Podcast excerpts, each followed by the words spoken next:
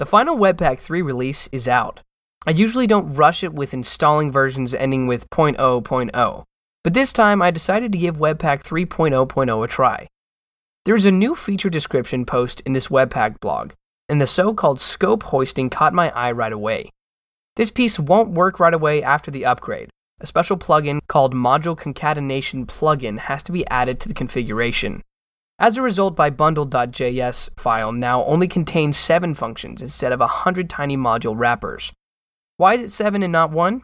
We can get some clues via a certain command line flag, which outputs additional information about the module assembly process and helps understand why some modules couldn't be combined into one. As a person who hasn't dug too deeply into Webpack algorithms, I can only see that the modules from Node modules folder and the external ones remain apart, but the reason is still to be figured out.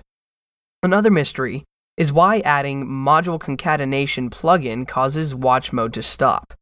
It's not just me. There's already an issue on GitHub and many users have run into this problem. In addition, module concatenation plugin breaks hot module replacement. Actually, adding a new plugin and new compiler option is so typical of our Webpack and our whole JavaScript ecosystem. This matter was recently raised in a small Twitter thread, where Dan Abramov once again claimed that the less configuration, the better. Quote Libraries shouldn't ask users to modify configurations. This is unsustainable and often very hard to compose, very hostile to beginners. Being official, Create React app makes it harder for those libraries to justify this, helping move ecosystems to less configuration solutions. End quote.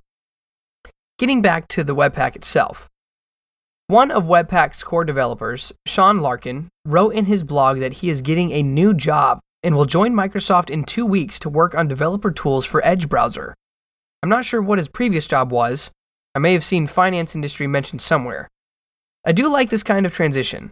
If Sean used to work on a project for finance and devise utilities for us developers as a pastime, now he can work on development utilities full time as Sean pointed out in his blog, he will have more time to dedicate to Webpack in particular. As for me, to keep things interesting, along with upgrading to Webpack 3, I've tested the new PNPM 1.0 package manager release. I've already talked about its specifics compared to NPM and Yarn in one of the earlier episodes of 5 Minutes of React. For instance, rather than copying files into the Node modules folder, PNPM Package Manager creates hard links to its cache, this saves a considerable amount of space if multiple projects are using the same packages. So I deleted Node modules, added Webpack 3.0 to package.json, and launched pnpm install. And it's impressively fast.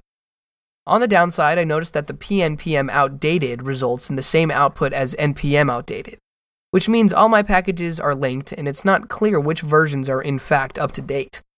I had to use an external tool, npm check, there is a corresponding ticket on GitHub issues, and I'm looking forward to pnpm outdated command to be fixed.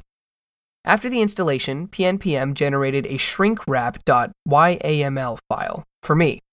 To check how shrinkwrap.yaml works for second installation, I deleted node modules and executed a time pnpm install command. The second installation took 4.5 seconds, out of which the packages themselves were linked in about a second while the rest of the time was spent on Webpack post install scripts, Uglify.js Webpack plugin, and FS events. I even tried installing the packages in an offline mode, just turning off Wi Fi, then delete node modules and run pnpm install again. The packages got installed just as fast, in a little over a second, but then the FS events installation script froze while downloading binaries from my operating system. How will pnpm develop further on? In a blog post about the version 1.0, there are a few paragraphs shedding some light on this matter. First of all, even faster speed. If the packages are already downloaded into cache, PNPM install should be done in no longer than a second. Secondly, although the hardlink and symlink approach makes it even faster than Yarn, there are a few edge cases where Yarn still excels. There are plans to handle this so that in the end, PNPM is faster in any circumstance. Thirdly, PNPM codebase should be simplified, as currently contributing to it is rather complicated. Finally, a PR campaign is required. PR is in publicity, not pull request.